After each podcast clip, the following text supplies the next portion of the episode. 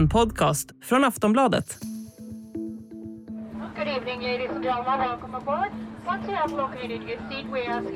Köer, inställda flygningar, personalbrist, köer, pilotstrejker, passtrul, köer, köer, köer. När vi ser tillbaka på flygsommaren 2022 minns vi väl egentligen mest saker som gick fel. En enda lång rapportering om problem. På Arlanda är frustrationen över långa köer till säkerhetskontrollen en fortsatt stor del av resandet. European airports are also dealing with major staffing shortages, worker strikes, and constant delays and cancellations. Hur långt innan planet går är ni här? Ehm, när går det? 19.50 tror jag. Så, Så ni är här åtta timmar innan. ja. Tror ni att det behövs? Eh, ja, verkligen. Ja, ni hör ju hur vi hade det. Så nu är den stora frågan, hur blir trafiksommaren 2023? Redan nu har vi fått in en del varningar om strul på olika håll. Strejker runt om i Europa, risker för köer, försenade plan och inställda tåg. Dessutom är flygande tillbaka på nivåerna före pandemin och då ökar förstås risken för trubbel. Så hur illa kan det bli? Var blir det värst? Hur ska man som resenär förbereda sig? Och vad finns det för tips på okaosiga resmål? Det ska vi prata om i dagens Aftonbladet Daily. Jag heter Olivia Svensson. Gäst i avsnittet är Aftonbladets reseexpert Lottie Knutsson. Om jag ska vara ärlig så tror jag att vi ska vara inställda på en stökig resesommar igen. Stökig sommar säger du. Var finns de största orosmolnen? Ja, det är inte lika mycket just på passidan, så det, det, det tror jag bara. Det, däremot måste man naturligtvis förnya sitt pass. Det är absolut hög tid. Det är ändå en ganska lång produktionstid numera. Men de stora utmaningarna nu, de ligger på infrastrukturen. Det är när vi ska ta oss runt och det gäller både flyget och tåget i allra högsta grad. Mindre skulle jag vilja säga med båt, alltså färjetrafiken eh, fram och tillbaka från kusterna i Sverige. Ja, det här med flyg, det är ju många som med fasa minns de här jättelånga flygplatsköerna, oron över att inte överhuvudtaget komma med sitt flyg. Hur är läget på de svenska och europeiska flygplatserna nu inför sommaren? Ja, det är stökigt. Eh, ja, eh, Swedavia har lovat att man, det inte ska bli de där absurda köerna i security, alltså säkerhetskontrollerna på Arlanda som var förra året. Man ska också komma ihåg att de var ganska koncentrerade till Arlanda och inte övriga flygplatser i Sverige. Det har man lovat, men eh, Flygen ska ju både landa och starta och åka någon annanstans. Så att hela flygtrafiken i det europeiska luftrummet är ju beroende av eh, sinsemellan. Och det är aviserade, det är strejker, det är punktinsatser, det är maskning. Eh, både till exempel bland flygledarna men också motsvarande inom tåget. Eh, tågklarerare, planerare, det är banarbeten och så vidare. Så att eh, det finns redan redan nu flygplatser som säger nej till nya slottar, alltså start och landningstider. Eh, de, de släpper inte in fler aktörer och som försöker begränsa. Eh, det är flera som har varnat för strejker och oroligheter och köer och det är väldigt mycket förseningar eh, på, på de europeiska flygplatserna. Så även om man från, på Arlanda och från svensk sida säger att vi ska göra vad vi kan så är man så beroende. Eh, en klassiker inom flyget det är ju eh, flyget är försenat på grund av sent inkommande flyg. Vad har man då för rättigheter som konsument vad gäller till exempel missade eller inställda flyg, missade eller inställda tåg? Ja, har man själv missat, eh, det, det, är eget ansvar, så då kan man inte kräva någonting. Är det däremot så att man missar ett anslutningsflyg där man har bokat resan igenom, då har man rätt till hjälp eh, att boka om eller en, en annan flyglösning. Och samma sak om eh, om flyget eller flygresan eller tågresan eller bussresan ställs in av själva bolaget, då har man ju också rätt till eh, en ny, ny biljett, ny resa eh, och eller ersättning. Vad har Lotte Knutsson egentligen för råd till oss som resenärer? Hur ska man förbereda sig inför den stundande sommaren? Det pratar vi om efter den här korta pausen. Och nu är det ju många svenskar som eh, planerar sina semestrar som har gjort det kanske väldigt länge. Man är på väg ut i Sverige eller i Europa eller någon annanstans. Hur ska man tänka? Hur kan och bör man förbereda sig på ett eventuellt, en eventuellt kaosig situation? Ja, ja, det första är nog det där, precis som du säger, det är att man mentalt är inställd. Mm. Nästan alla flyg är försenade. Jag ska vara beredd på det. Jag kanske har med mig eh, en, en tom flaska, eh, vattenflaska som jag fyller på när jag har gått igenom security. Så jag har lite extra vatten att dricka. Jag kanske har med mig något litet extra mellis, eh, någon extra leksak till barn om man reser med barn och så vidare. Så att man överhuvudtaget är förberedd. Ehm, eh, många gör så att de också packar.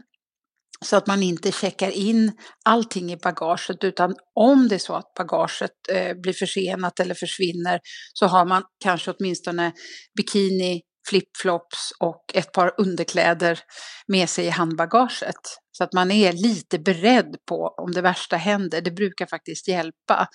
Eh, och sen bara tålamod, tålamod, tålamod och försöka om man kan att resa utanför de här oerhört intensiva semesterperioderna som är under skolloven. För det är ju inte bara Sverige och svenskarna som, som reser då, utan det är ju hela övriga Europa och världen också. Finns det någonstans i Europa där det, är, där det ser riktigt dåligt ut just nu? Som kanske en flygplats som man ska undvika i möjligaste mån till exempel? Ja, men det är en bra tanke. Eh, jag har också funderat på det faktiskt. Det verkar som, Arlanda är inte en jättestor flygplats, men där har man problem i alla fall. Mm. men alltså de stor, undvik de största flygplatserna. Där det är, har varit mycket problem, det är Schiphol till exempel, alltså Nederländerna, Holland, eh, och Gatwick och Heathrow. Den typen av flygplatser har varit väldigt eh, drabbade och är väldigt drabbade av väldigt mycket förseningar, inställda flyg. Eh, Schiphol till exempel i Holland, där eh, ställer man in all flygtrafik eh, så fort det till exempel är regn och åska och så vidare. Så att det, det Försök resa från mindre flygplatser i Sverige om det går. Eh, titta på alternativ tycker jag. Det finns faktiskt också färjetrafik ut från alla Sveriges eh, kuster med prisvärda rederier till lite närmare resmål. Så att jag tycker också man kan fundera på sin slutdestination. Och ska man resa någonstans så till mindre resmål, inte de här absolut största flygplatserna. Och vad gäller Sverige, om man ändå absolut inte vill semestra i Sverige så tycker jag man kan kika på Åland, Bornholm, Baltikum, Estland, Lettland, Litauen, Polen har också bra prisbild. Eh, Tyskland och Danmark dit man lätt tar sig då med olika färjor. För, för de, på vattnet finns inte riktigt den här trängselproblematiken. Inte än i alla fall, kanske efter dina tips här. Men hur ser svenskarnas resande ut? Det var ju en lång pandemi. Det har varit mycket prat om flygskam och att man ska hålla sig hemma på grund av klimatet. Hur, eh, hur är läget egentligen där?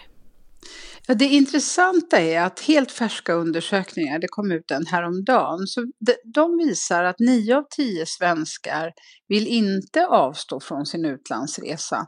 Sen så kan man ju tänka sig att man väljer andra färdsätt än bara att flyga. Eh, jag, vill påminna om, inte bara om tåget, men också faktiskt att det finns kvalitetsbussar och bussbolag som man inte ska förakta. Och som sagt då också båt och färjetrafik. Men eh, generellt, många vill utomlands fortfarande, men det intressanta är att vi reser ändå på ett annat sätt inom landet efter pandemin. Hur då? Vi har, upp, nej, alltså, vi har upptäckt hur fint Sverige är. Och tittar man på de här allra mest populära och ganska dyra eh, semesterdestinationerna i Sverige så är de väldigt välbokade. Jag tänker på västkusten, några attraktiva fiskesamhällen, Skåne, eh, eh, Stockholms skärgård till exempel. Så man kan försöka titta bortom dem. Det finns så mycket annat att upptäcka i Sverige. Man kan titta norrut, det finns fantastiska stränder också. Man kan titta Småland, Värmland, lite inåt landet, eh, inre Hälsingland och så vidare. Så att jag tycker man kan, man kan se till att upptäcka helt nya landskap och, och fortfarande ha, ha nya semesterupplevelser. För det som har hänt också och som var på gång innan pandemin, men som har blivit så tydligt nu, det är att överallt runt om i Sverige så finns det en massa nya aktörer. Det finns inte bara de här stora kedjehotellen som, som vissa upplever som kanske inte är lika spännande, utan det finns småskaliga, det finns små pensionat, små bed and breakfast-ställen, eh, vandrarhem som är jättefina och trevliga och, och värdshus och slott och herrgårdar i privat regi som är väldigt mycket mer personliga och ganska prisvärda också. Så att det har hänt så mycket. Och också på restaurangfronten har väldigt mycket av, av det goda och spännande köket flyttat ut i landet. Jag är så nyfiken på, nu nämner du nya resmål och att man ska tänka nytt. Men vart rent statistiskt åker vi svenskar främst? Ja, ja, jo men då är det ju så att några av de populäraste resmålen det är, det är fortfarande det är Spanien. Mm. Där väldigt många också har lägenhet. Men Spanien är fortfarande, inklusive då Mallorca och Kanarieöarna, det är det absolut största. Frankrike, även där, om man tittar på under sommaren så är det väldigt många som hyr lägenhet eller har något boende nere på Rivieran och, och kusten överhuvudtaget Frankrikes kuster. Italien är fortfarande populärt och sen har du Grekland. Det är Greklands år. Så väldigt, väldigt många söker sig till Grekland i år. Eh, Varför det? Eh, nej, därför att det, det, brukar vara så att antingen är det, svenskarna är lite som att antingen är det Greklands år eller Turkiet år. Och okay. Turkiet har av olika skäl eh, sjunkit, förutom sådana som har så att säga, familj och vänner och så där. Eh, och, och, då brukar Grekland normalt stiga. Och sen var Grekland eh, ganska tydliga när de återöppnade landet efter pandemin, att svenskar var välkomna. Så att det har också tror jag gynnat, så vi har återupptäckt Grekland, inklusive fastlandet och Peloponnesos och så vidare.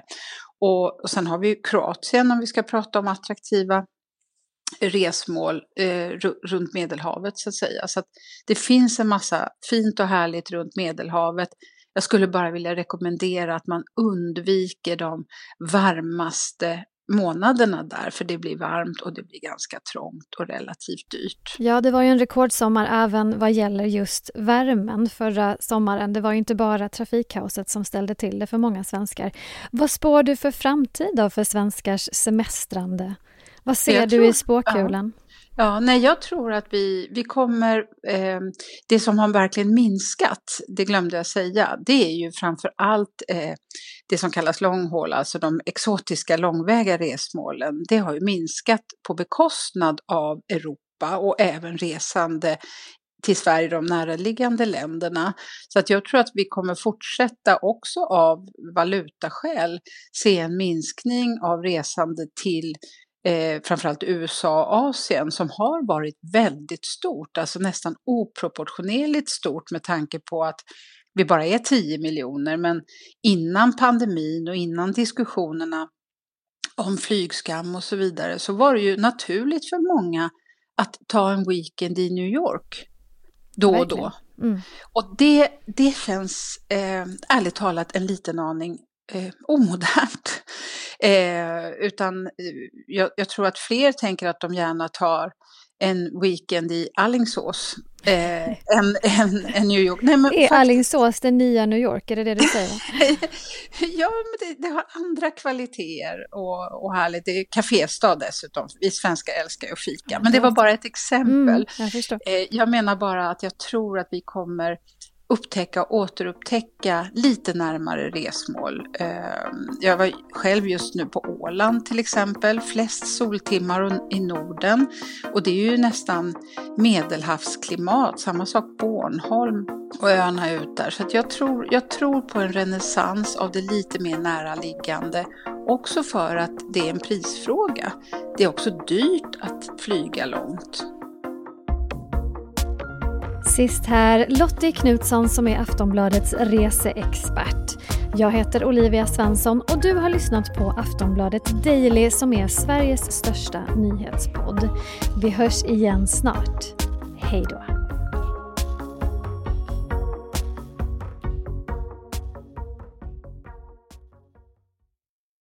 Du har lyssnat på en podcast från Aftonbladet. Ansvarig utgivare är Lena K Samuelsson.